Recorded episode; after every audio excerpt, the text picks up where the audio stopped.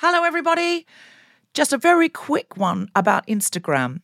If you're on it, Meta, the parent company, is reducing the number of political posts visible to users on their feed. This is a real thing, not a hoax. So go to your Instagram profile, tap the three horizontal lines in the top right corner to open the Settings tab, scroll down to What You See, click on Content Preferences, open Political Content, and turn on Don't Limit Political Content. That's an option. Otherwise, you won't see almost anything we post because we are deemed political. Please do that now, or you won't even see the posts about our shows, our fun things. So, if you want to see Guilty Feminist content and know when we're coming to a place near you or releasing a new podcast, do it now.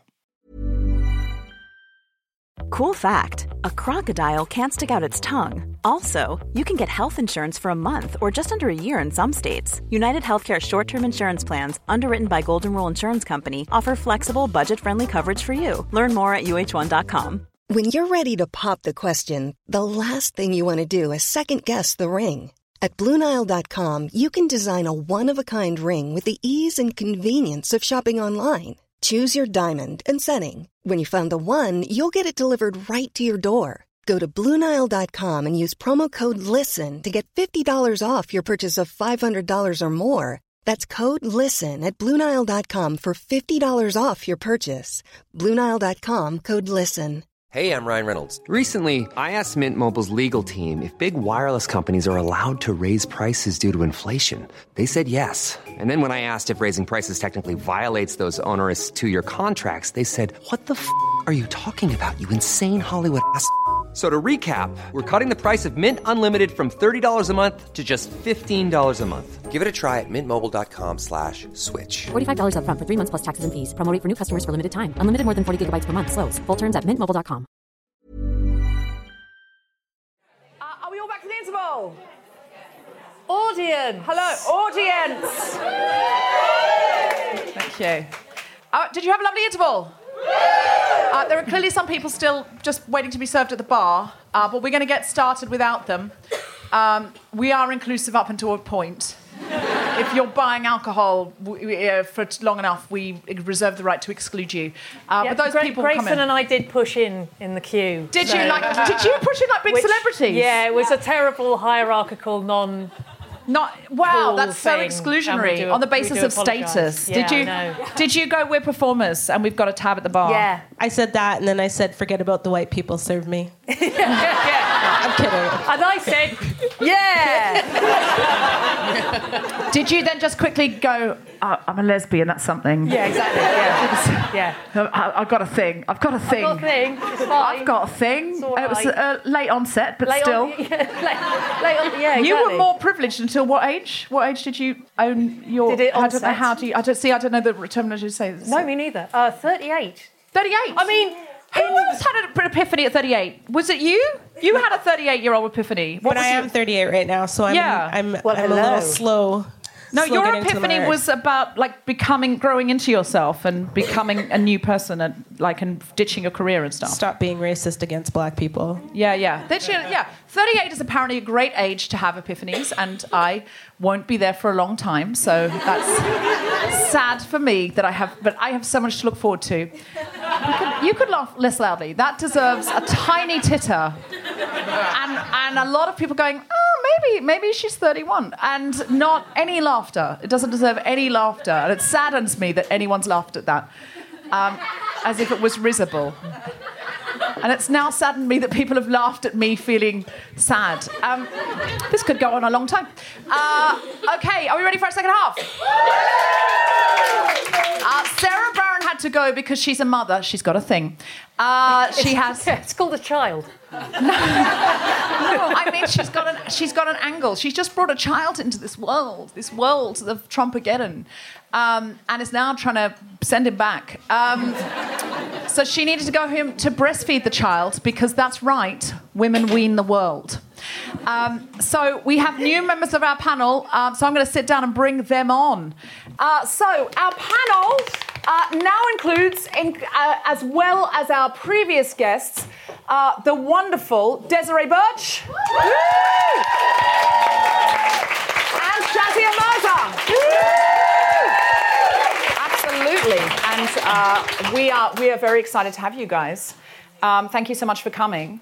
Uh, so Welcome. welcome, welcome, welcome. making this happen. Yeah. Well, I- well, I, I, um, I wanted to ask you, Desiree, and we want to get questions from you guys as well. Um, but I just want to start off just so we've got our new guests rolling. Uh, Desiree, you're African American. Yes, yes, I am. Um, how are you feeling about this? Uh, I'm real fucking pissed. Um, yeah, not in the good way yet. Uh, working on it. Didn't eat much today, so keep the wine flowing. Um, yeah, no, I, I, I, it's starting to subside, but not really. Like I. I, and I, it was interesting when I went onto social media, as it always is for all of us, when we are confronted with like the phony realities that we engage with all the time, and you know how much uh, my uh, countrymen back at home, my friends, were you know very much about like you know like let's organize and let's do all of this stuff, and I you know was just I posted like a screed on my Facebook about like, hey, can we stop being plucky fucking America for one second and feel this shit happen? We all just got kicked in the cooter hard. Can we please, please just feel the hurt about it right now? Because I mean, and particularly it was interesting because how it broke down amongst my, you know, white liberal friends and my people of color friends. Because, you know, uh, a, a lot of us are just kind of like, I, I, I was just, yesterday I was like, fuck America. I'm fucking done. I am so fucking over you and I don't owe you a goddamn thing. Like when my, you know, I had other I have other American friends here who are doing a show and you know one of them was like, you know, I was looking for, you know, some European guy to marry but really like, you know, that's very privileged of me and I need to go back and fight. And I'm like, I don't need to do shit for that fucking country. I'm so fucking done with you. Like it has given me nothing but like a weakened sense of self and a false sense of history and like, you know, just uh you know, like it's it's rapacious, you know, and it's it is a you know pinnacle of capitalism and everything that is fucking wrong and like and uh, completely lying about all of its ideals all the time, saying one thing and doing another. I don't owe that bitch shit, and I was just so upset. And I'm Is it sorry- wrong that I'm I- sorry about all the language, but I'm heated. Oh, you should have been here for the first half. Um, I is it wrong that I really am hoping this is going to turn into Gloria Gaynor's "I Will Survive"? Like, And just like to America, and so you're back from outer space. Outer space. Yeah. I um, wish it had been to outer space. I might have learned something. So, yeah. Yeah. Uh, yeah. So so essentially, are you will will you do you feel actually literally like bedding down here and not going back there? I mean, uh, basically from Tuesday night on, I really did. I've been feeling that way here for a little bit.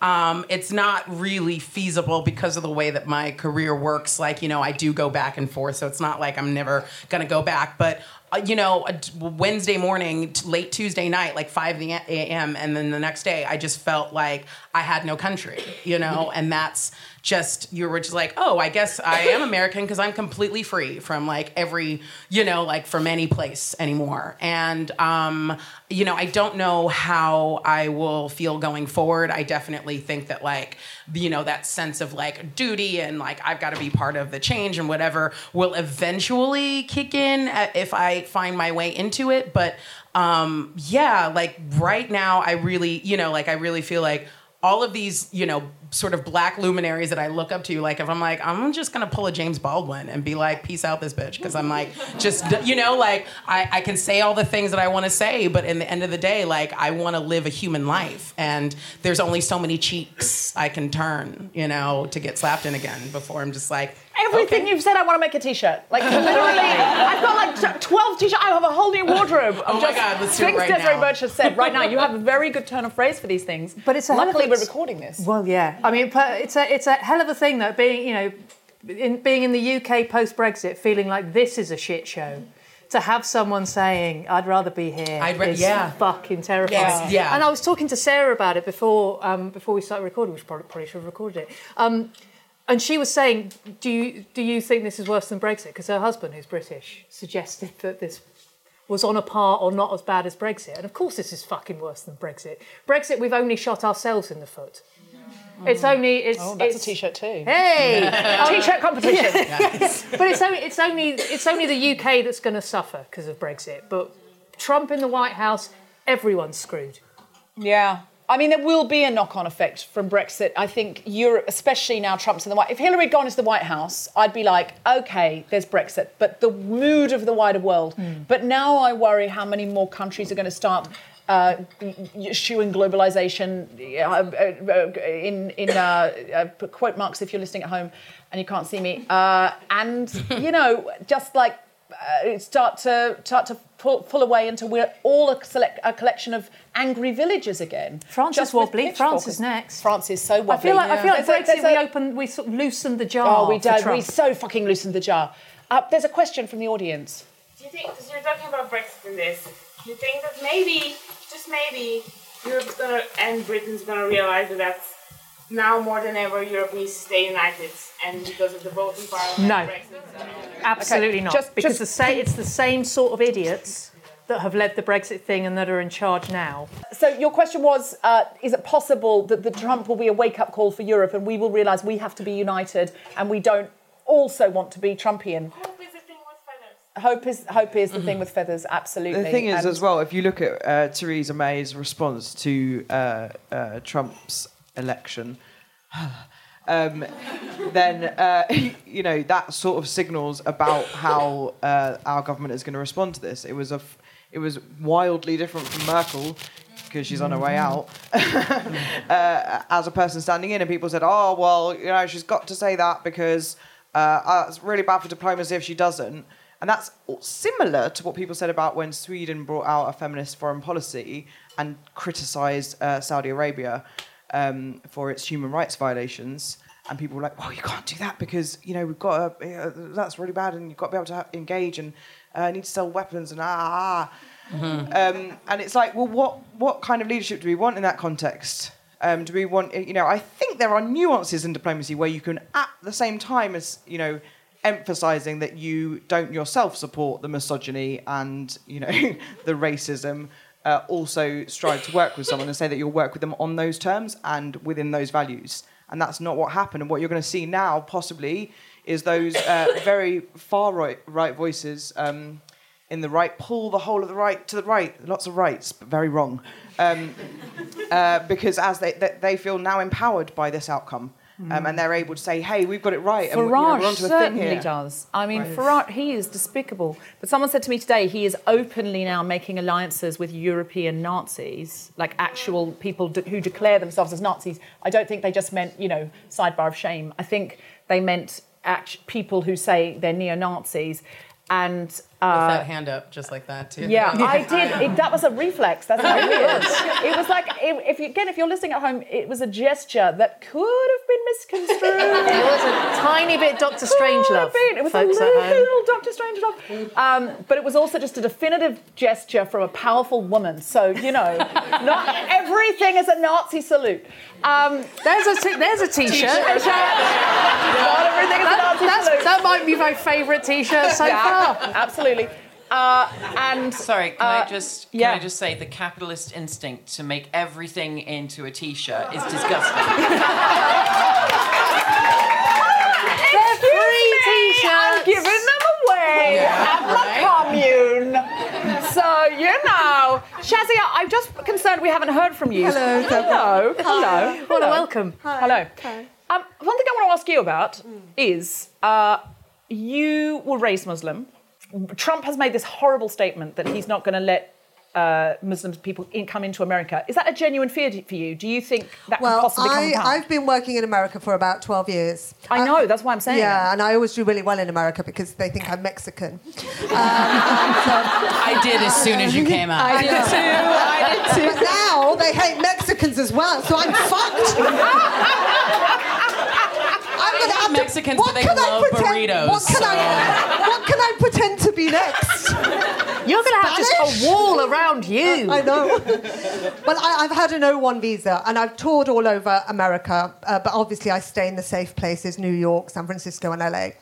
And um, a year ago, my lawyer said to me, "You've got to get a green card because if Trump gets in, it's going to get really difficult for you."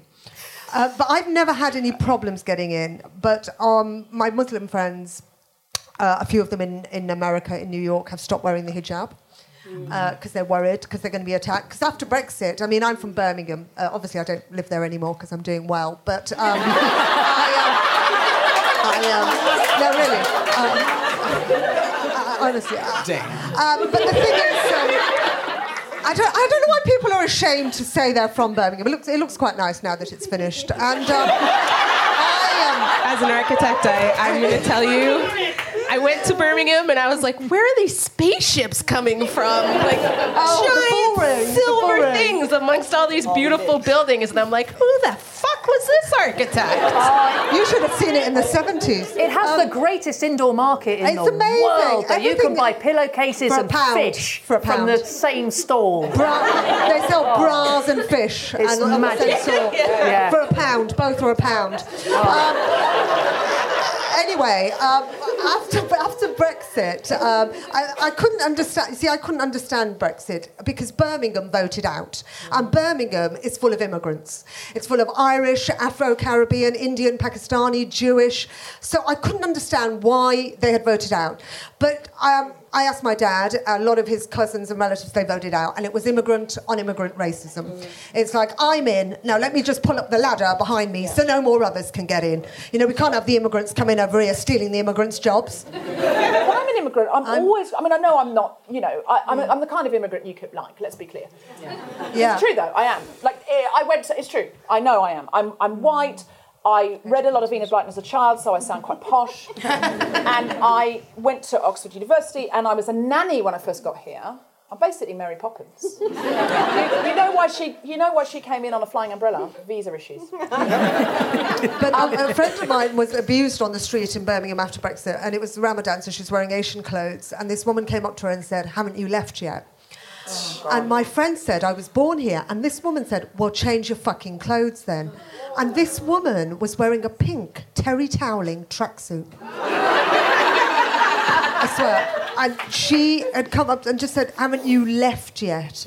And um, I just thought, We've gone backwards. We've gone back to the 70s.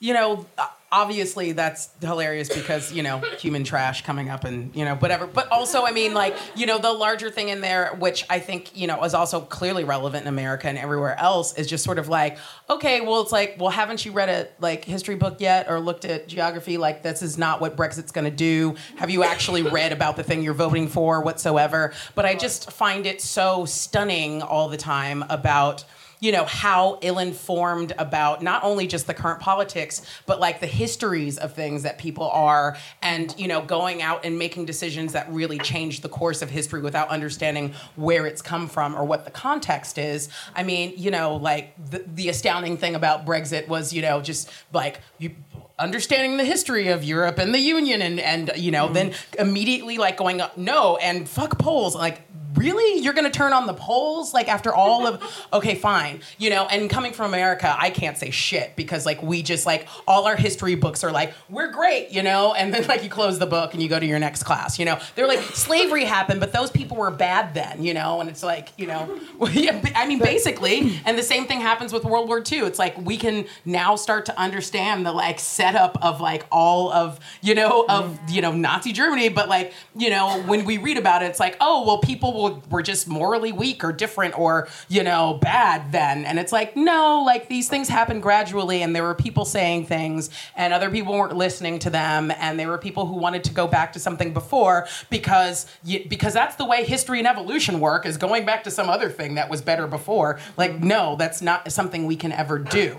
And so it's just so painful to me because it's so i mean simple to look at recorded history since that's what distinguishes us as like you know sentient beings is the fact that like we've recorded these things that have happened and to look at them and go we already did this shit and it didn't work first of all. And you know like we're gonna have to come up with a new idea and not a repackaging of the old idea. I'm always stunned no matter you know having come to the united kingdom and talking to friends who are well educated here and who are like oh yeah well we never really learn about like colonialism and i'm like in britain you don't learn about about colonialism. It's hilarious. But like, you know, our, our education as Americans on slavery is always super. It's just like, look at all these sad, weak black people like not throwing the chains off of themselves. I guess they really like their masters and like they really didn't have anything going for them until we brought them over here. Is the implicit message that you get, and like you're the brown kid in class. Everyone's looking at it like that's that's you, right? That's your, you know, and so you learn that internalized self-loathing and that sort of, you know, that where that sort of racism comes from and when you internalize it is like, oh, well, I guess, you know, like, you know, I have to be better than because I guess I am less than. And it's, you know, the the miseducation that every single uh, country and community gives its people, you know, in order to sort of be like, we're really great, and everything we did before that might have been bad was really not that big of a deal, and we did more great things. And it's like, no, part of becoming an adult entity, whether you're a human or a culture, is to go, oh yeah, we fucked that up beyond all repair, and there's no going back, and there's nothing to do but say sorry and to look at it and to never forget that I did that because I can't ever do it again. And so to me, when they talk about, you know, in the States, when they talk about like reparations and people are like, haha, I'm like, to me, reparations looks like accurate education of the people, of being like, mm-hmm. this is what our country's actually done. That's, that's all I want, you know? We have a question up the back there.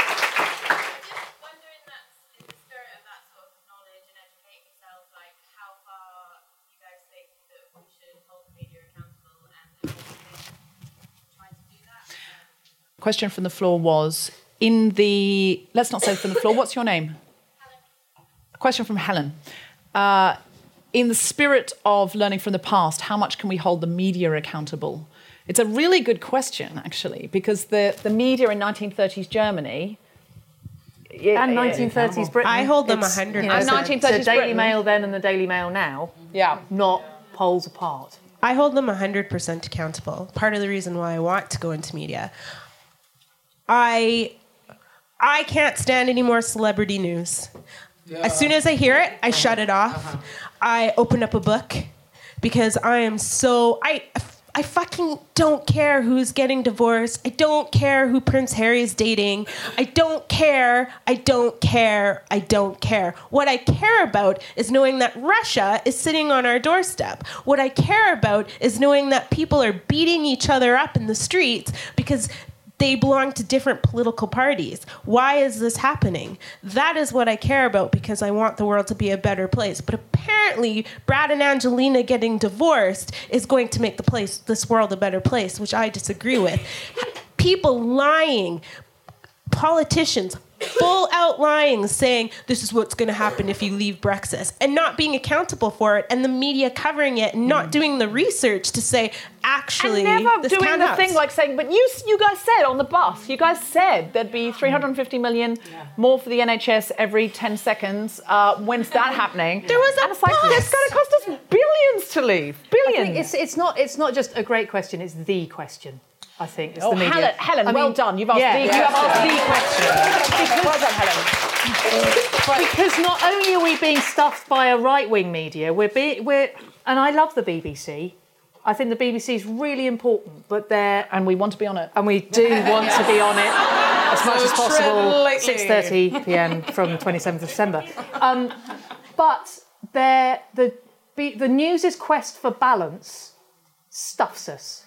Absolutely. When you, whether it was Brexit or whether it's climate change, they'll go, they'll get on one of the or two of the 95% of climate change scientists who say this is a problem, and for balance, they'll get Nigel Lawson go, coming on, going, "It's probably fine," and that's given John equal did a weight. piece on that where he said like 97% of scientists, uh, or, or 99 or something percent of scientists are saying this, and then there's this one sort of crackpot basically, and so he got he said for, for ba- in- for balance. He got 99 scientists in white coats saying one thing, and for balance, one person saying another. And then when you see it like that, it's not one and one. It's uh, that's that is balance. That is balance. We have another question. But the irony is, it's not so much a question, but it's the point of in media. I worked in Sky TV for five years.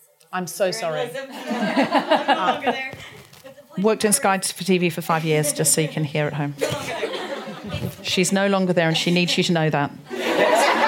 She's no longer there. She's repeated that three times. I'm no longer there. I'm no longer there. I'm no longer there. It's what she says to get to sleep. I'm no longer there. It's all right. I'm no longer there. What, what's your name? You don't have to say your full name now. PTSD. It's not that though. It's it's actually what the public are consuming, and media is only selling what the public appetite is to consume. So it's actually. Oh, But I- I I Is the public appetite to consume? said earlier, people when it annoys you when people say, "I'm not actually racist," but Yeah. So people, their inner self is actually wanting to consume these negative things they're reading. in the public. I no, I, I I agree with you on that point. But then I have to, even though we're asking how much is the media accountable, how much are we accountable by continuing to watch it or continuing to listen or creating memes have you or ever passing have the you ever tried to escape it? I mean, it is it's mm. it's I a have. I educated really, myself. Really hard thing to to escape that and to avoid every you know to avoid. Uh, Every kind of misogyny that you know, I went on recently Yeah, on a. I tried to ban myself from watching um, programs where women were fodder for serial killers, and we don't have a TV anymore. True story. Because like, there's nothing else on TV, uh, and you know, or or the drunk uh, single mum, or uh, and you know, one of our six six goals at the Women's Equality Party is equality in the media. We know it has. It's such an opportunity. It's such a huge opportunity. And the thing, the pushback is always, oh, this is really hard to do though, because we've got this whole like freedom of speech thing going on. And, and a lot is hidden behind freedom of speech. And we, we stumbled across this a lot recently when we start, there's been a lot of conversation about women's, the online abuse of women, right? And what you have to think about when you look at the online abuse of women is that the internet was created um, by, for men. Uh, by the founding fathers of the internet uh, for white uh, men. And when they created it, they created it in their own image and with a set of values around privacy and around freedom. Uh, and there was a moment in, in the feminist world, I want to go to that place, I don't know where it is, in the feminist world where um, we all thought maybe the internet was going to be this moment of empowerment for women because for the first time we were going to be disembodied right? It was going to be a text driven exchange of information. We were going to be separated from our bodies that limit us so much, and we were going to be unidentifiable. Uh, and they didn't predict that actually the image, uh, images were going to hit the internet. And, and when they did, uh, and they took over text content, um, uh, suddenly it did the opposite, and women's uh, online abuse went through the roof. And it went through the roof, and it was no longer just this group of guys who are really concerning but aren't us. Uh, if you look at revenge porn as an example, it's not the person who commits the revenge porn, it's the thousands of people who then participate in redistributing and commenting on that. And, it's, and, and that's just, you know, guys you know. Uh, yes. So I wanted to ask, um, I, I work in Holocaust education, and on the 8th of November I was actually at Auschwitz-Birkenau with 200 sixth form students, learning about what can happen when we fear and hate the other. Um, that being said, I think it's, I, I guess my opinion is it's quite dangerous when we make comparisons, and I think liberals are very good at kind of hiding behind comparisons to the past rather than paying attention to what's actually happening now and why it's happening now. and I think that I think that if you um, Yeah. and also Myanmar. But I no no I, I I get what you're saying. But what I think is that if we if we immediately, I think that it's been very easy all over the internet for there to be like Trump Hitler comparisons, and I think that what that does is take away from really focusing on what's happening now and why things are happening now. And I just wondered what your feelings were on on kind of those liberal historical comparisons, where they are a really good thing and where they maybe distract us. Do you are you are you sort of saying if we go oh he's like Hitler that immediately minimises it in a way because we go well nobody's Hitler, so is it bit is it like a Godwin's law problem that you think? I think it's partly that, and then I think it's also just that it's it's almost too easy. I think I think that it means that we we don't fully pay attention to the to the huge number of, of historical and cultural issues that have led to where we are now, the things that are happening today. Um, I think it's I think we do it when we're afraid as liberals because we want to disassociate ourselves and say we're you know we're immediately saying this this thing is really terrible and here's an example of the most terrible thing we can think Right. of. Okay. And I just wondered like So do we minimise our own responsibility by evoking the past and saying oh it's like Hitler? Uh, do we need to pay, pay more attention to what's happening now and see see where those things are different and where they're the same? just hopping back for a second to the the media thing, I think a big um, uh, problem with liberalism and neoliberalism is the idea that we can uh, reclaim and reform institutions from within. Um, so I think a big big part of the solution to uh, dealing with media bias is to to seek out new forms of media, such as podcasts, um, and and uh, in that spirit, and going back to your point about colonialism and learning about colonialism, colonial. Yeah. I'd like to. it's hard to say. It sticks in the throat. Yeah.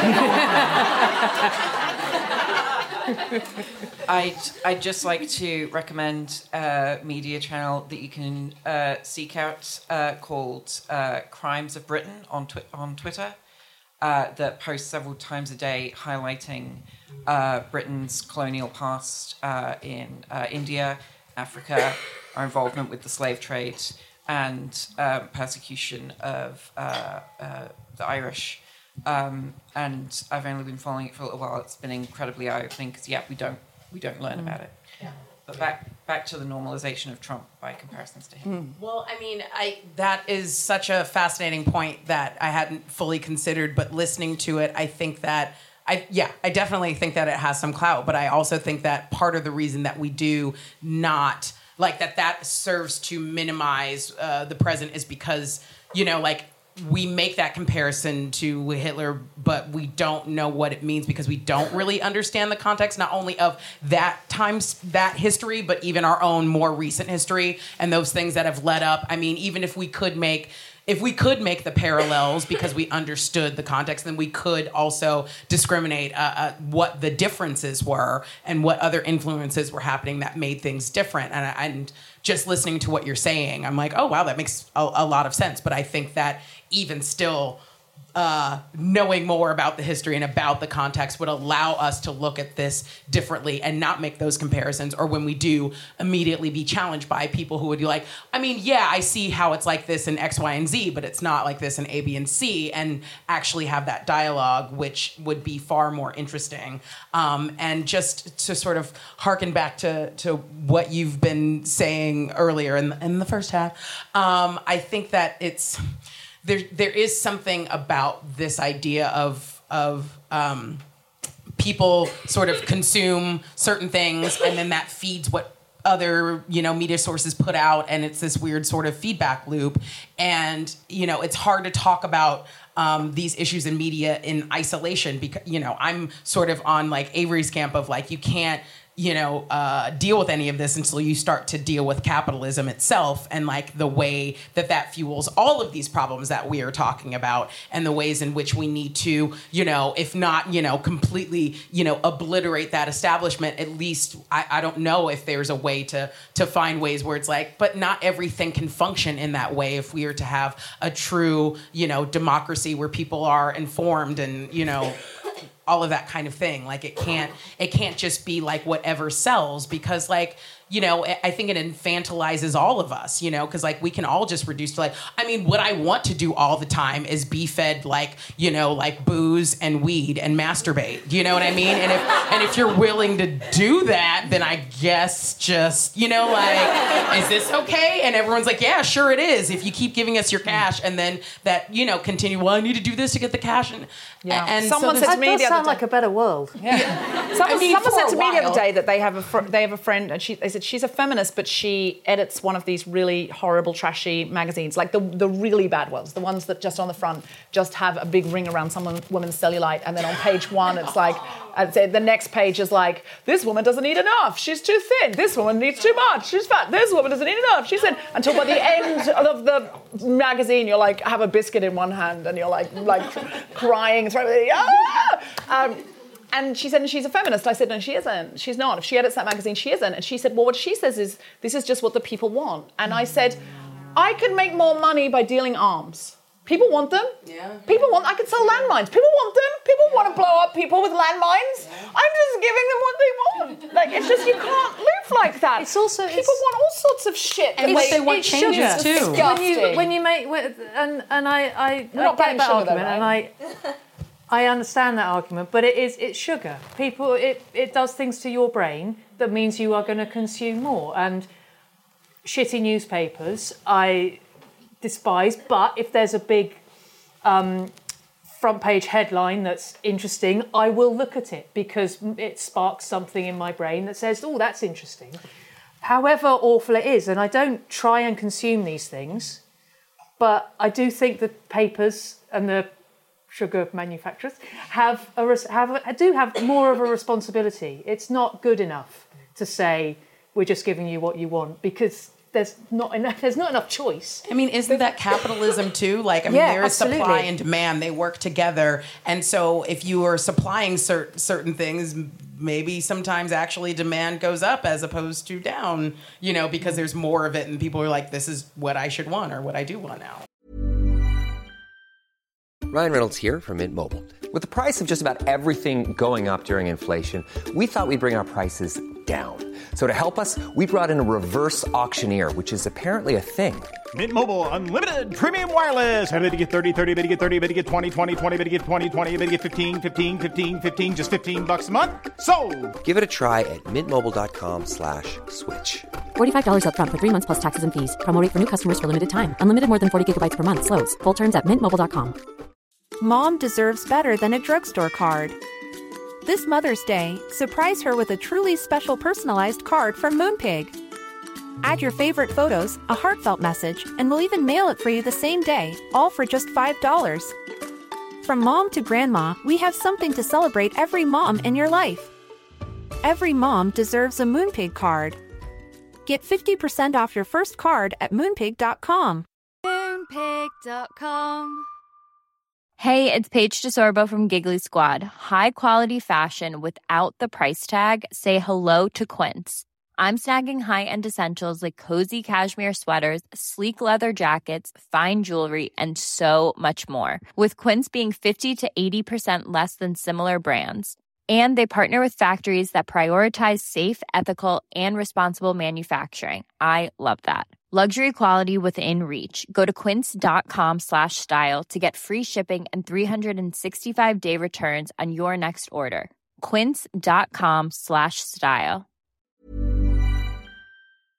We've got a question there. There's, there's two. Um, but I had a really fantastic analogy about the Brexit debate um, with media, which was saying that if you had a child that failed an exam, and it was the only child in the class that failed, and then the child said it was the teacher's fault, you'd just say, no, that was your fault, Whereas if you had an entire class of children that failed the exam, and they all said, look, this is the way that we were taught, then they might have more of a case. That kind of looks at the way that people are thinking, and it isn't expected of a child to go out and work extra hard to get that grade. But when you look at the context Mm. within which they're educating themselves, as a kind of analogy for voters and people reading. So who are we in the class? Are we? Are we the class? So just. Uh, so if one child fails on the class, the teacher's not blamed. But if every every child in the class is, is fails, then the teacher is blamed. Or not blamed, And but there's more of a case for looking at the there's more for a case for looking at the environment for learning, um, as opposed to the, the environment in which maybe just one child needs to learn. So uh, you're saying because because Brexit happened, we need to look at the GCSE class that is the Daily Mail and go, ooh. Um, but even more so, even more so, I think in the states with Trump, how how have has Trump? I mean, uh, that's sort of all I can co- all, all I can do with the last 48 hours is how Because America Trump is has a full of hate, and it's Well, exactly- never that- admitted exactly. what it's done. And because it hasn't, it can continue to be like, oh, that was a different time, and we're different, and, and we can couch it in other things, and it won't ever come out and be like, our entire foundation and like first world capitalism is built on racism, and until we go back and re-educate that, nothing's ever going to change. That's why it's that was that's it. That's it. I'm sorry, that's your answer, but it is. There's a hand up. There's a hand at the back, and there's, a- there's various hands. Someone shout. Include yourself. Hi. Um, I want to ask a question about. I, feel like I'm in shock because there was a, a certainty that I think we all felt, and I think we we reassured each other a lot over the last few months. And I think some of that we talked a bit about the right wing press. We haven't talked about the liberal press. Like last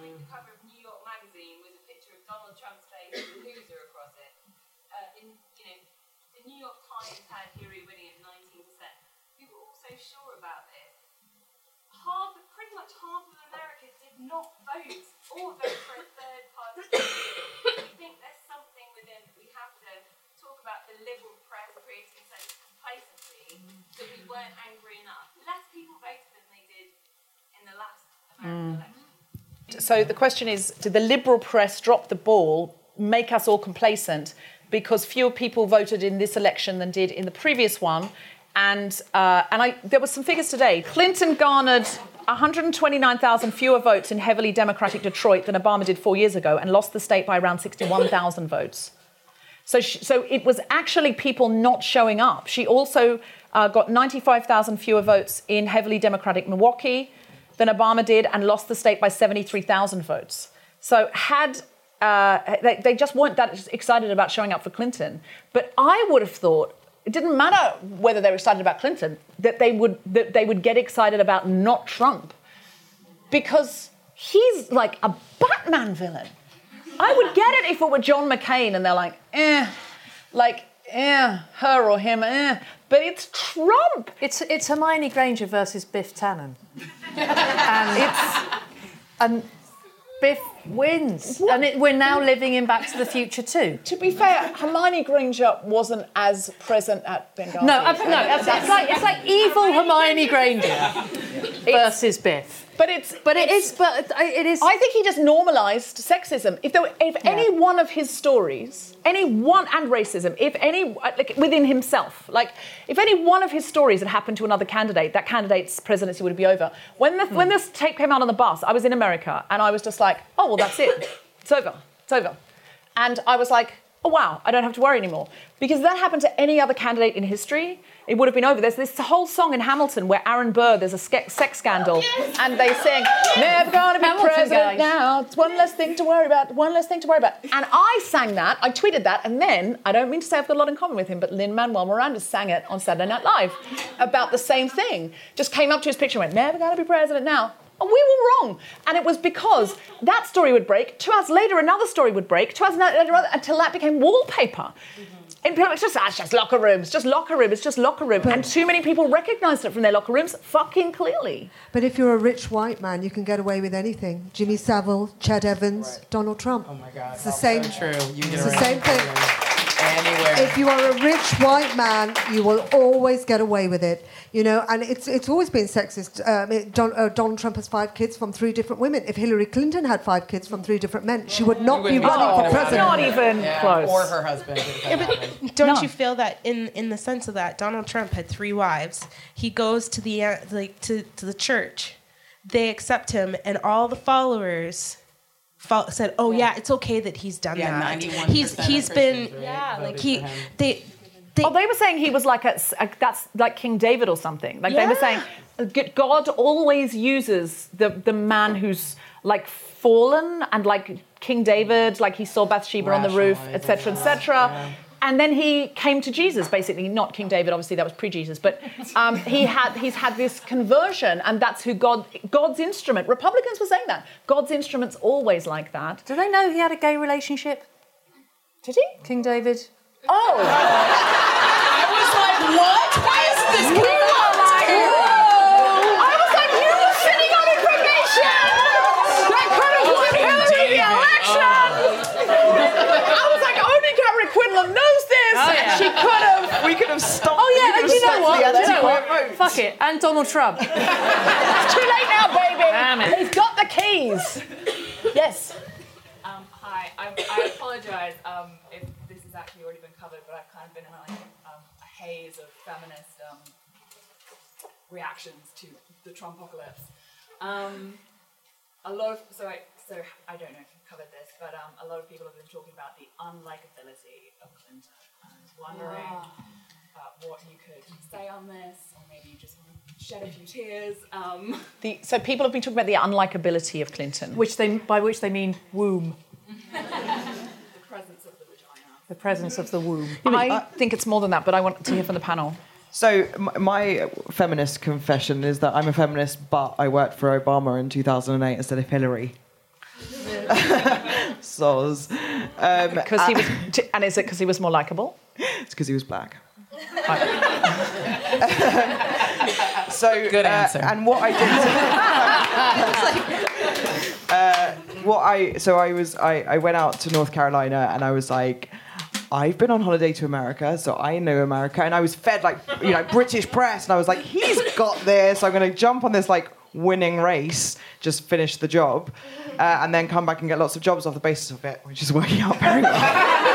Do the Women's Equality Party know that's what you did? You just like do. skated in Now at the they do, 11th right? hour and were at the, you have photos with Obama at the party. Right. Yeah. I, so I was also like, um, you know, so I, I was like, oh, he's got this one, and, and I was like, I get racial politics in America, um, and I arrived in the Bible Belt of North Carolina, um, and was like, shit. like writing back home, being like, he has not got this, you know, telegram. He's not got it in the bag. Back to the UK. We need to do something. Um, and they sent me out. They thought it was hilarious to send out this British girl uh, canvassing uh, to get a feel for the campaign before I did uh, field organising, and uh, because it is bizarre to uh, Americans in that particular area who maybe haven't travelled outside of the state uh, that a British girl knocks on their door. But I did, uh, and so I knock on the door, um, and this guy comes to the door, and he's like hey. And I'm like, oh, hello. Um, uh, sorry to disturb you. Um, I was just wondering. And I'm like head to toe in a Obama get up, right? But then, like, two days, I'm like, I've got that thing that Americans do where you have to talk about every place you've been on your jumper. And I've got like a baseball cap. And I've got like Obama earrings. And I'm like, I'm just wondering if you're going to be voting for Obama um, in the next election. Um, and this guy's like, who? And I'm like, Ob- Obama, Ob- Ob- Obama. Um, this guy's like, oh, Obama. Oh, oh, okay. So me and my boys, we were at the golf club. We were talking about this whole election thing's coming up. And uh, we, you know, we're Republican. We've always voted Republican. My granddad voted Republican. And, but, you know, since Sarah Palin is now on the ticket, I said to them, I said, would you want your wife to be president? And with that, it was a resounding no. For we're going to be voting for Obama. Oh. and I'm like, sullied. I'm like, have a badge, you dick.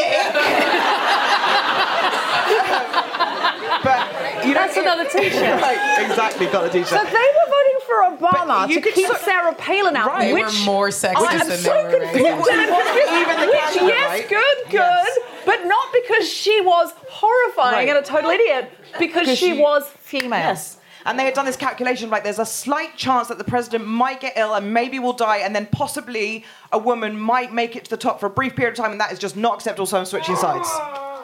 And it was just wow, you know. And so, and so for as much as I think for this outcome, we have to look seriously at the at the intersections between uh, race and class and gender, and the way that those played out in very complicated ways, and the ways in which w- uh, white women chose to uh, retain and vote on their white privilege. Um, I also do think there was an amount of uh, people just either not identifying with the notion of a female president or uh, rejecting that outright and actively voting against that that prospect. God, you just don't think it's possible, do you? You just don't. I just. Oh. Ray. Sorry, my arm really hurts. I'm disabled, so uh, I feel really, really scared at this current point. But I want to ask a really uncomfortable question, which is where do we draw the line with white feminists? Because these people voted for Trump. It's not just like, you know, as you said, not just the right wing candidate. They voted for Trump. Can we really talk them round? Is it worth our energy and our time to keep talking them round? It's a genuine question. I do not know the answer here. Or should we be concentrating our efforts on helping minorities and people that actually really need our support right now? I have limited energy because I'm disabled. I have to make this choice. What is my choice? I can pass. I can go do that if I want to. I can go and try and talk round these people on the right. But is that a valuable use of our time, or do we need to organise now? Can I tell you? Can I? Can I tell you a really quick story? Um, living in Texas, I lived with a lovely, lovely girl who is a really good friend of mine and lives in the Netherlands now.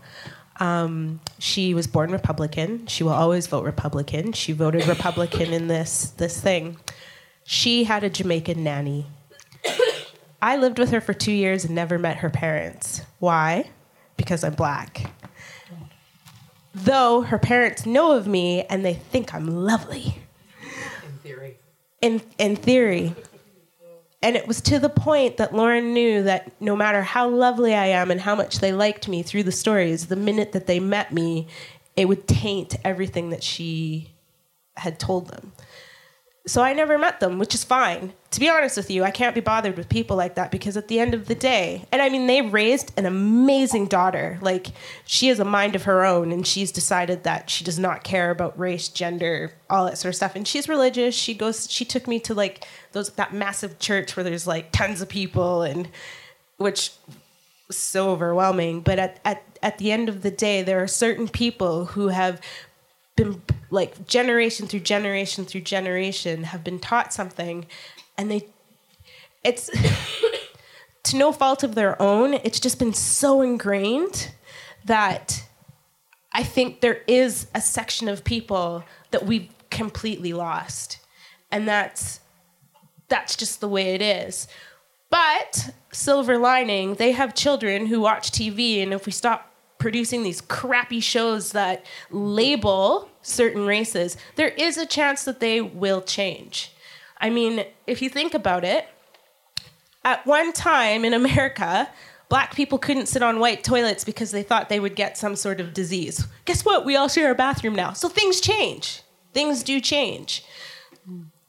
It takes a while, but it does change. So I think it's up to us to create environments for these young minds who come out and like that go to school or watch TV to to change that that thing even though they might hear their parents but if they're visually watching something because every kid is on technology it, there is a possible to change that next generation or the generation after If, if you take anything from this result, it is the breadth of movement required to defeat uh, this level of misogyny and racism.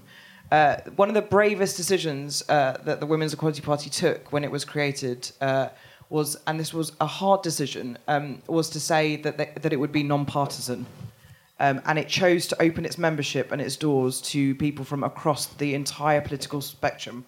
It just said anyone, even if you're a member of another political party, left or right, uh, you can be part of this movement too. Uh, and, it, and, and it also will fill joint candidates with all other political parties. Why? Because we need such a big movement uh, to get this forward. And, and siphoning your, yourself off uh, to the left also doesn't work for me. Look, look at Brexit and, and uh, talking about short history and short termism. Um, what happened was that uh, those towns and those places were neglected to a point they have never been before in history until they were on their knees. Uh, and that was a series of political d- choices. And in, tw- in 2015, the Labour Party brought out a manifesto which said, We want to reaffirm, contrary to what has been said, we are in fact in favour of austerity. Um, those were political choices, and, and political choices that women would pay the price for that on both sides of the aisle. And so, if you want to counter that, uh, you absolutely have to work. And there are brilliant people working on the right and the left. The left does not have a monopoly on equality, and if it does, it's doing a terrible job of, of delivering on it.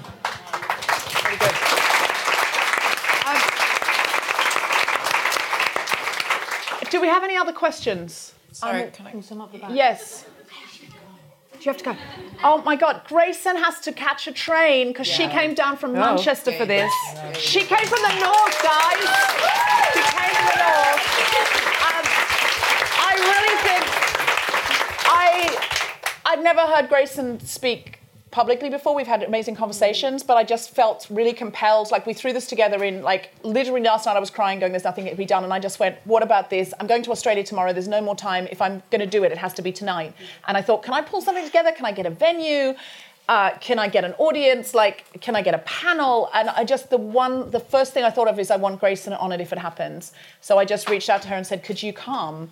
And she went, she just went, Are you serious? Like, of course I will come. And I knew she was in Manchester, and I was like, You know, it's it, you know, like because British people we don't travel for stuff. Like we're like, it's a, what on a train? No, I'm because a British person would say no, I'm in Manchester, right? They'd be like, no, I'm in Manchester. But she's Canadian, so for her that's like saying I'm in Peckham, and relatively. So you know, I'll be able to get there by tomorrow. Yeah, she was started walking early, and uh, to be and here she's fair. I love the train. Every single time I get on and I'm like, Is that why you're dressed in your train driver's uniform? Yeah. No, I. Slightly. With a little cap, you know. It's cute. these freaking things are the greatest thing ever. There's so many pockets. It's like Yeah. it is. I can do everything I want. to Carry hammers in it. It's a fan freaking tastic. Okay, Graysen is an architect, not a serial killer. Uh, I just really want to say an enormous thank you to Graysen Lane for being so honest. Look out for her blog. Uh, we're gonna hit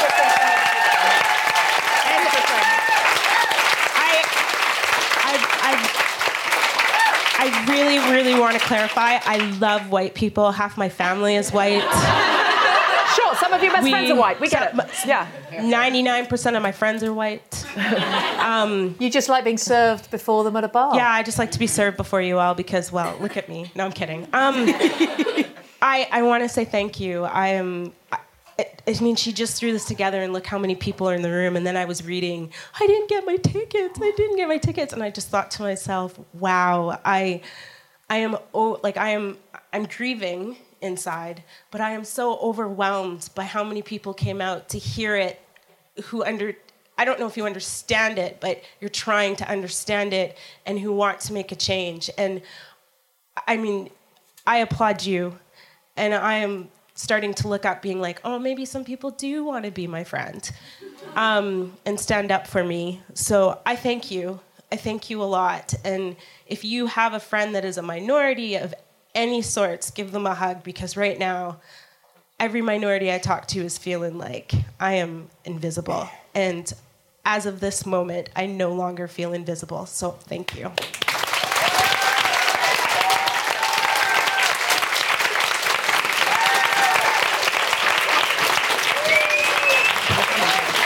Thank you for coming.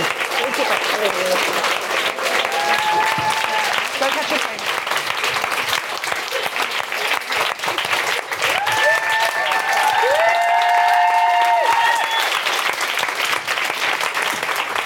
That's something I want to take a picture of, just stay standing for a sec. I just want to take a picture of that because that's the nicest thing I've seen since Brexit. It's the fucking you guys. Thank you. Thank you.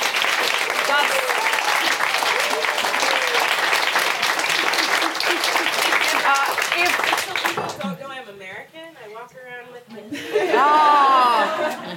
Uh, if if all we've done tonight by coming together is to make Graysen Lane not feel invisible, that was something, you know, and that was the big thing that I kept hearing in my head. Can we be more visible?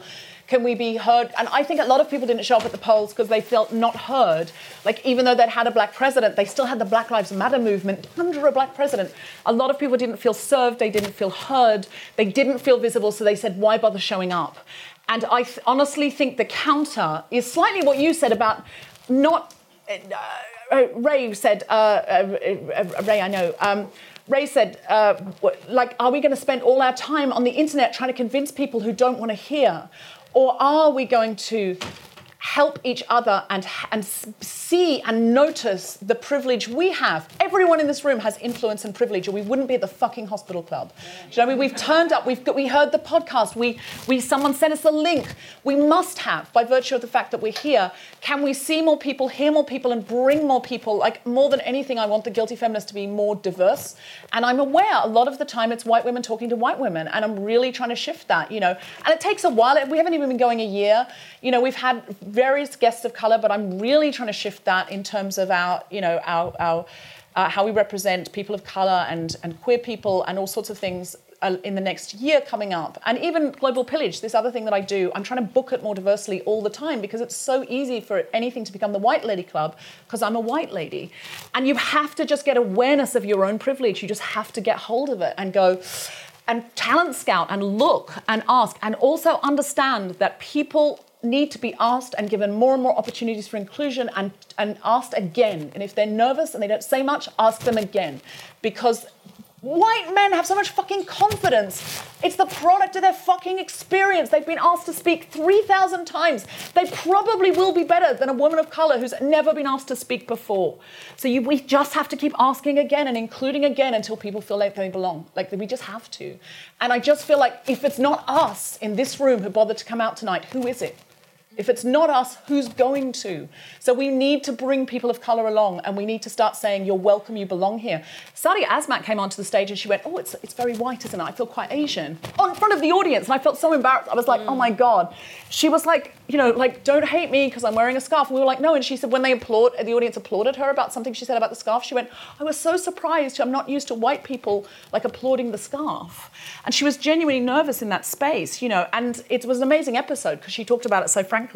But we just do need to galvanize a bit more, I think. Like I'm trying as I really am trying now, but I haven't been aware of it that long. And I'm aware how unaware I've been actually. And I feel like I've now talked too much, but you have your hand up. Okay. Um, I I just raised my hand up when you were talking about how men feel so included. And I wasn't sure if I should say anything or shouldn't say anything.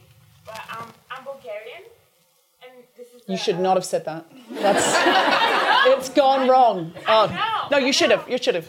No, I know, and it, this is this is not a question. It's, it's a uh, it, it, it's a request for advice. I came here in 2009, and I was invited. I was invited by a university because I was performing well, and they said, "Hey, you, come here because it's better, and we're gonna make a good thing out of you." And then suddenly, a couple of years after, things gone to shit, literally, and Farage and everything.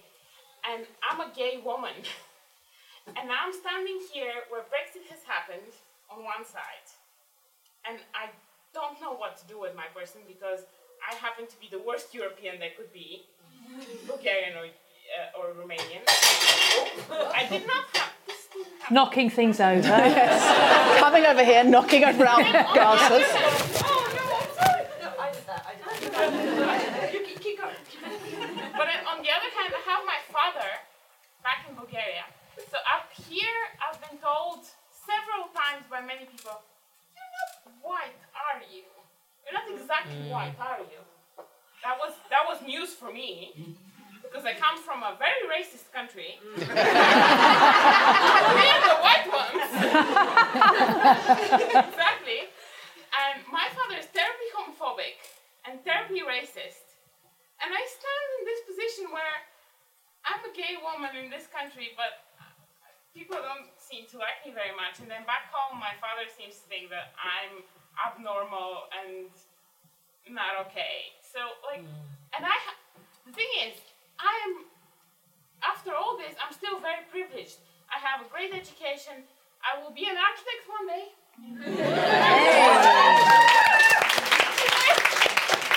Soon, as, as soon as I can afford to qualify. Um, We'll have a whip round. It'll be fine. and I have energy and I want to do something. Advise me, tell me, I will do it. Person in the audience, what's your name? Katya.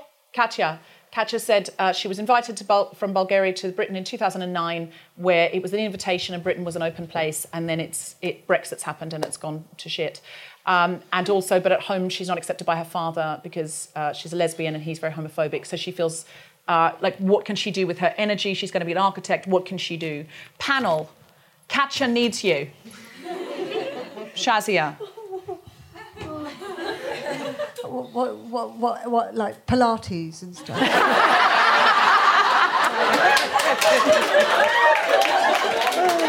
Ref- honestly, Reformer Pilates is amazing. I don't know if you've tried it, but Frame in Shoreditch does classes for £20. And it's really good. I don't think it's come to Bulgaria yet. So I think that you should try.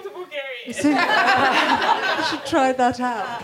Um, seriously though, what do you guys? Where, where, like, where does Katya put this energy? She should Because- fight for the things that she believes in. Um, so whatever you believe in, you should you should go and uh, put your energy into that. And, and and you say you don't feel welcome since Farage has, uh, has been here. Then you go and protest on the streets. You know. Um, uh, sign a petition. That's what all white middle class women do. Um, and, um, you know, start some campaign. I mean, because uh, you know what? I think Western feminism is working for white women. It's not working for Muslim women. Muslim women are being attacked all over the world, and it's not working for them. And so when white women go on about feminism, it's working for them. It's helping them. It's not helping Muslim women. They still can't marry who they want. They're still being forced into arranged marriages. They're still being held at gunpoint on a French beach, telling them to strip off their clothes. It's not working for them. And I thought feminism was not just what you do for yourself, it's what you do for all women. So if you're not doing, you're, clearly Western feminism is not doing something right because there are large groups of women that are still suffering.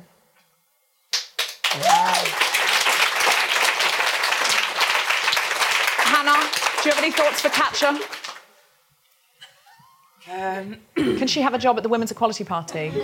Yes, it's called it's called uh, volunteering, and we just we opened for applications this week. Um, You don't have an architect, Um, do you? Yet? No, but we do have our conference, a, d- a debate on women in the built environment. So. you know, 28th of got it Manchester. covered. 28th of Manchester. 25th. Be 25th. of Manchester.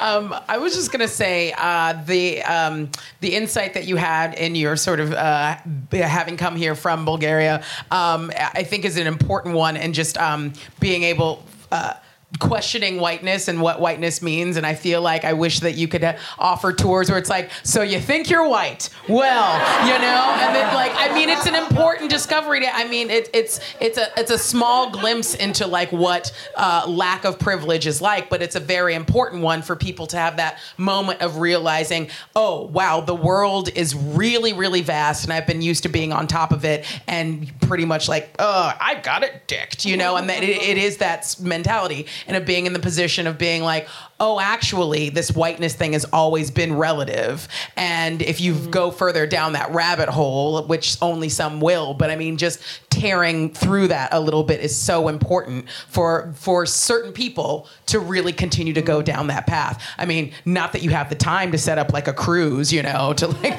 tour people over but like having that insight especially for you know um, a, a culture's identity i think is really important. And because of globalization i think a lot more realizations are going to start happening hopefully positive ones. When I when I first moved to America, um, I got uh, really weird anxiety, and um, I got a It's not I- I, weird, got it's- therapist. yeah, no, good. You need it there. yeah, and uh, and one of the things, I mean, it didn't work at all. But um, one of the things, it turned out I was just trying to assimilate uh, by uh, taking Xanax. Um, but one of the things that I discovered, uh, we are all so medicated. Right, That's partially so the problem. medicated. It's partially It's the problem. We are all high as Right, balls. right. is the problem. Like we, we but I mean, it's like, of course, Trump's depre- like he's just like denying reality, and everyone's like, yes, keep denying the reality, munching Yeah. pills.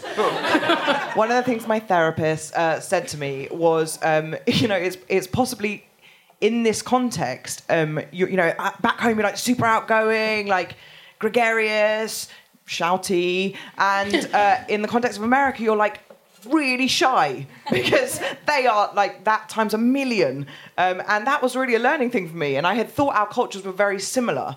And I actually found it more shocking, in a sense, going and living in, Amer- in a place which I had assumed that our cultures were similar, and finding that they were so different because the cues are just when cue when like social cues are slightly different, it's a real head fuck as compared compared to when you're preparing for them to be really different. So you're there to learn. Yeah. But when you, you think I don't need to learn because I, I get this, then you you know you close that that whole thing down. Um, but yeah, really, I, I think you can definitely yeah do those tours. I, I, I think sit, be and be uh, what you did tonight. Include yourself. Be seen, be heard. Be seen, be heard. Say, I want to be an architect. What do I have to do? Who do I have to meet? Email Graysen. I want a coffee with you. I will. Include, we need, you, include yourself.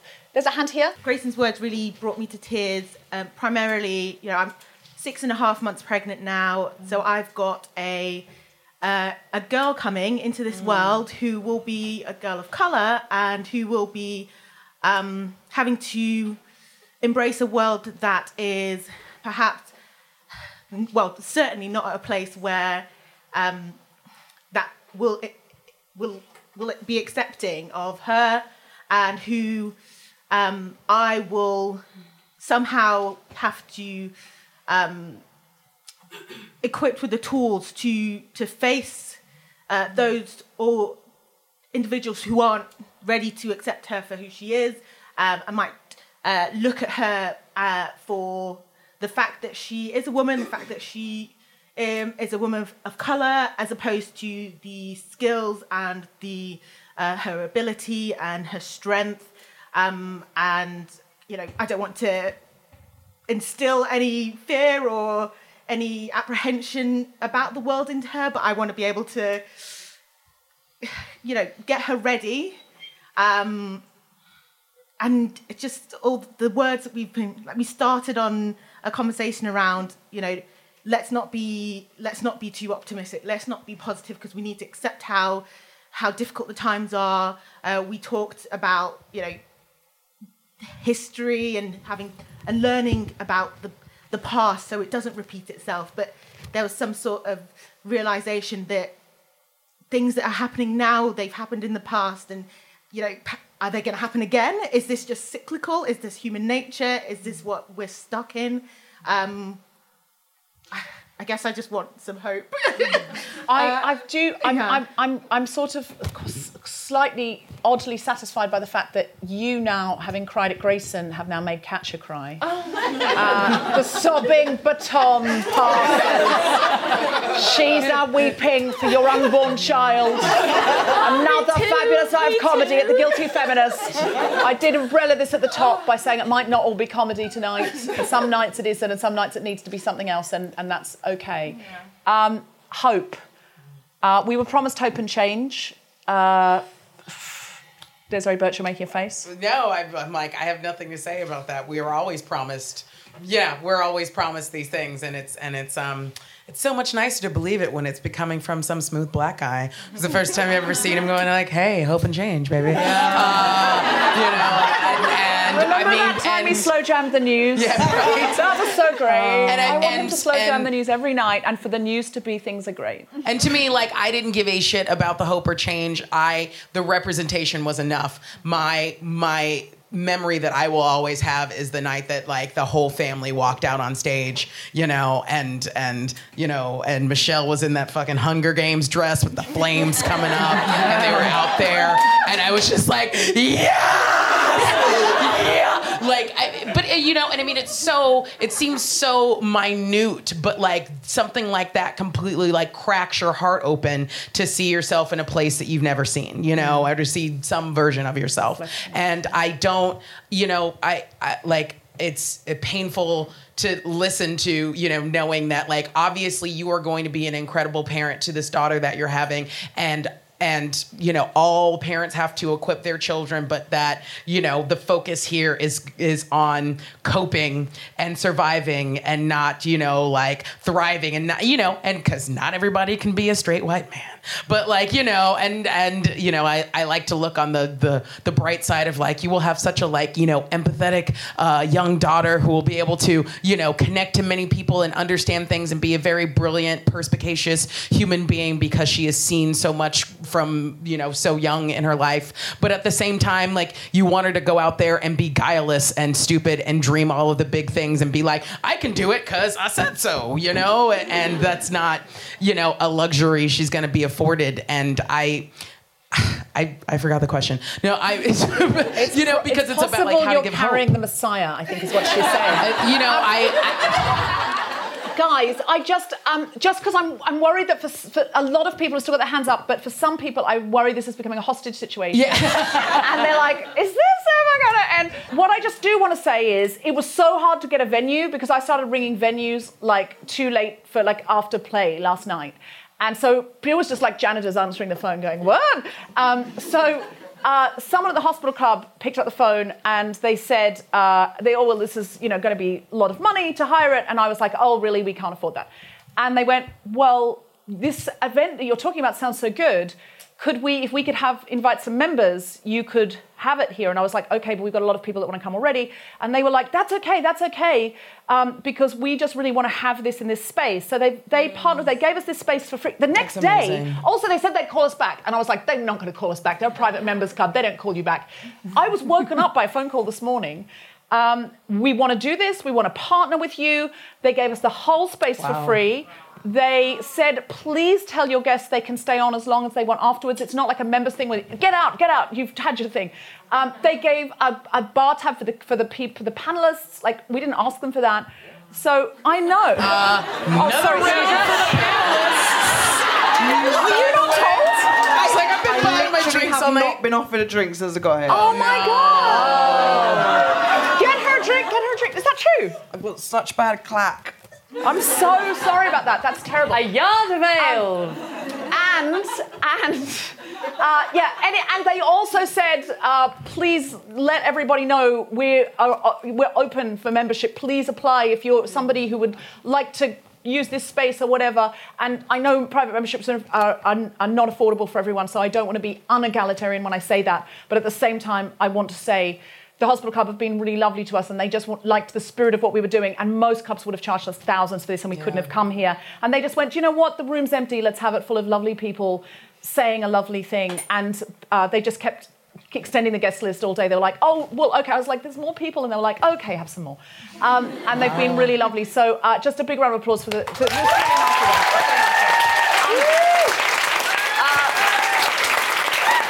thank you. Um, and uh, I understand people. There's. Oh, okay. Whose question didn't get answered? Wow. I mean, that's so much pressure. What was your question that didn't get answered? Oh my goodness. Um, well, one, I want to say you got me here, Deborah, and I messaged you personally, and thank you so much. It's been incredible. And secondly, I, it was just a comment on what Graysen said, and that we need to educate to continue to, to grow, and that millennials that, that there was a huge vote for Clinton in the 18 to 25 bracket, and that mm. there is belief there, and the lovely lady that's talking about bringing new life into this world, and that there is kind of, I don't know, maybe I've got a jaded kind of perspective about this, but there is belief in. Oh yeah, if 16-year-olds had been able to vote, we wouldn't have had a Brexit. Yeah. Exactly. Most, a lot of the people who voted for Brexit will be dead by the time we Brexit. Yeah, and, and yeah, that, and a lot of people who voted for Trump will die soon. So there's, you know, So there's a, yay! a positivity. I think Trump will die soon. I think he's going to be assassinated. Uh, like you sound like you know something. I know people. Thank you. It's always the JFKs and the Martin Luther Kings that get assassinated. Yeah. Don't you forget, Bill, as Bill Hicks said, Ronald Reagan was assassinated and they missed. They missed, were yeah. like, Dick they Cheney's still Trump. alive. They, they won't miss Trump. What? yeah, you he's sound like you've hired a sniper. very noticeable- I've I mean, he's I've already red. I'm the best in the business. They might just knock his wig off. Um, uh, He's so, ru- He'll blow did, up and come back. did, did you want to hear anything back from the, the No, it was just that because obviously there was an acceptance of yes, grief Okay. and, and pain and everything, but just that maybe there is hope that the, the young people and the generation that there are consuming media online, but yet it's positive media because they're voting in a positive way and they're looking for. I'm I- sorry if that's needed right now. No, no, I, I, no, I it's think, I think it always needed. It's always needed to say there's a new generation and we can be part of it. And no matter what age we are, if we're 31 like me, or we're or we're older like people who've already turned 38 and learned things about themselves. Whatever. It doesn't matter. It doesn't matter, gang. I'm really sorry. I, I do have to go in a minute, so I just want tiny thing. Yeah. Sorry, was it Ray? The Ray. Hi. Um, just the the thing about the energy to engage with white feminists and try and and make them intersectional feminists that you said about. Um, I sympathize with the energy thing. I'm sure I have more than you, but I have bipolar disorder and my meds. I have very few spoons at the start of every day. Um, and recently, part of the shitstorm on the Guilty Feminist group, one of the threads that I think wa- that was coalescing around was about uh, sex work. And um, uh, I commented as a sex worker, and I did that because I had the energy at the time, and there was this massive tidal wave of uh, uh, people talking about anyway, uh, people saying bad things that were wrong. Um, and I most days I don't have the energy for that because when you engage on a comment thread like that, it will just snowball. Oh, it does take your day Yeah. And and your energy. In. so I would say to people like uh, Katya um, and anyone else who, whenever you have the energy, seek out those threads like we're not going to turn every non-intersectional feminist into an intersectional feminist, but look for those threads and look for the people who are saying the right things and just chime in and even liking the post or replying to say you agree and bolster it. And then also look for the people who who who might be turned and then add your voice and support because when you're the lone or one of the lone mm. voices of reasons in those threads it we've all been on comment threads with men um, and it can be like it is exactly like that when you're a person in uh, a minority either uh, gender or sexual or, or I'm, I'm sure race or it, it is like pushing back against uh, a tidal wave and yeah when you have the energy if you have the energy that's what you can can do Yeah. Thank you. Um, we've all got lots to take away. We're obviously all going to be very busy doing all of these things, uh, being more intersectional, uh, being more heard, being more seen. Um, so I just wanted to hu- give everyone a huge round of applause for coming. Uh, applause for Graysen Lane again. Um, Avery Edison, Desiree Burch, Shazia Mirza, Hannah Peaker, and Carrie Quinlan. Hold on, hold on, I have to do my thing. I'm Sorry, sorry. Crucially, though, um, the person who is the reason we're here, actually, who would be embarrassed to say her own name, Deborah Frances-White, You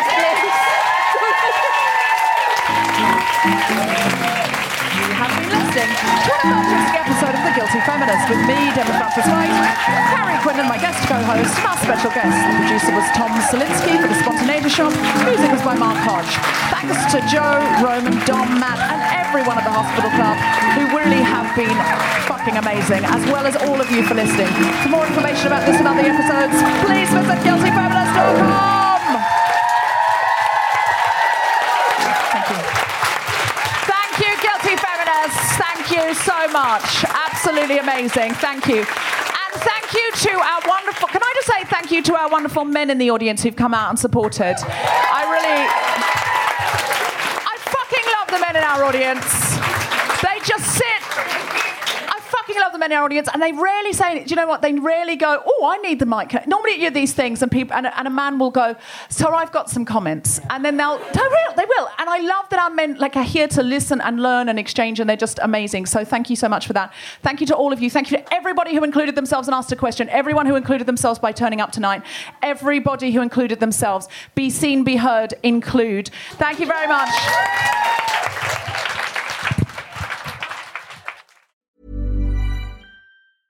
Planning for your next trip?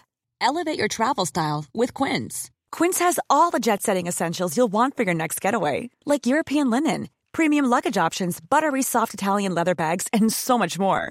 And is all priced at 50 to 80% less than similar brands. Plus, Quince only works with factories that use safe and ethical manufacturing practices. Pack your bags with high-quality essentials you'll be wearing for vacations to come with Quince. Go to quince.com slash pack for free shipping and 365-day returns. Mom deserves better than a drugstore card. This Mother's Day, surprise her with a truly special personalized card from Moonpig. Add your favorite photos, a heartfelt message, and we'll even mail it for you the same day, all for just $5. From mom to grandma, we have something to celebrate every mom in your life. Every mom deserves a Moonpig card. Get 50% off your first card at moonpig.com. Moonpig.com.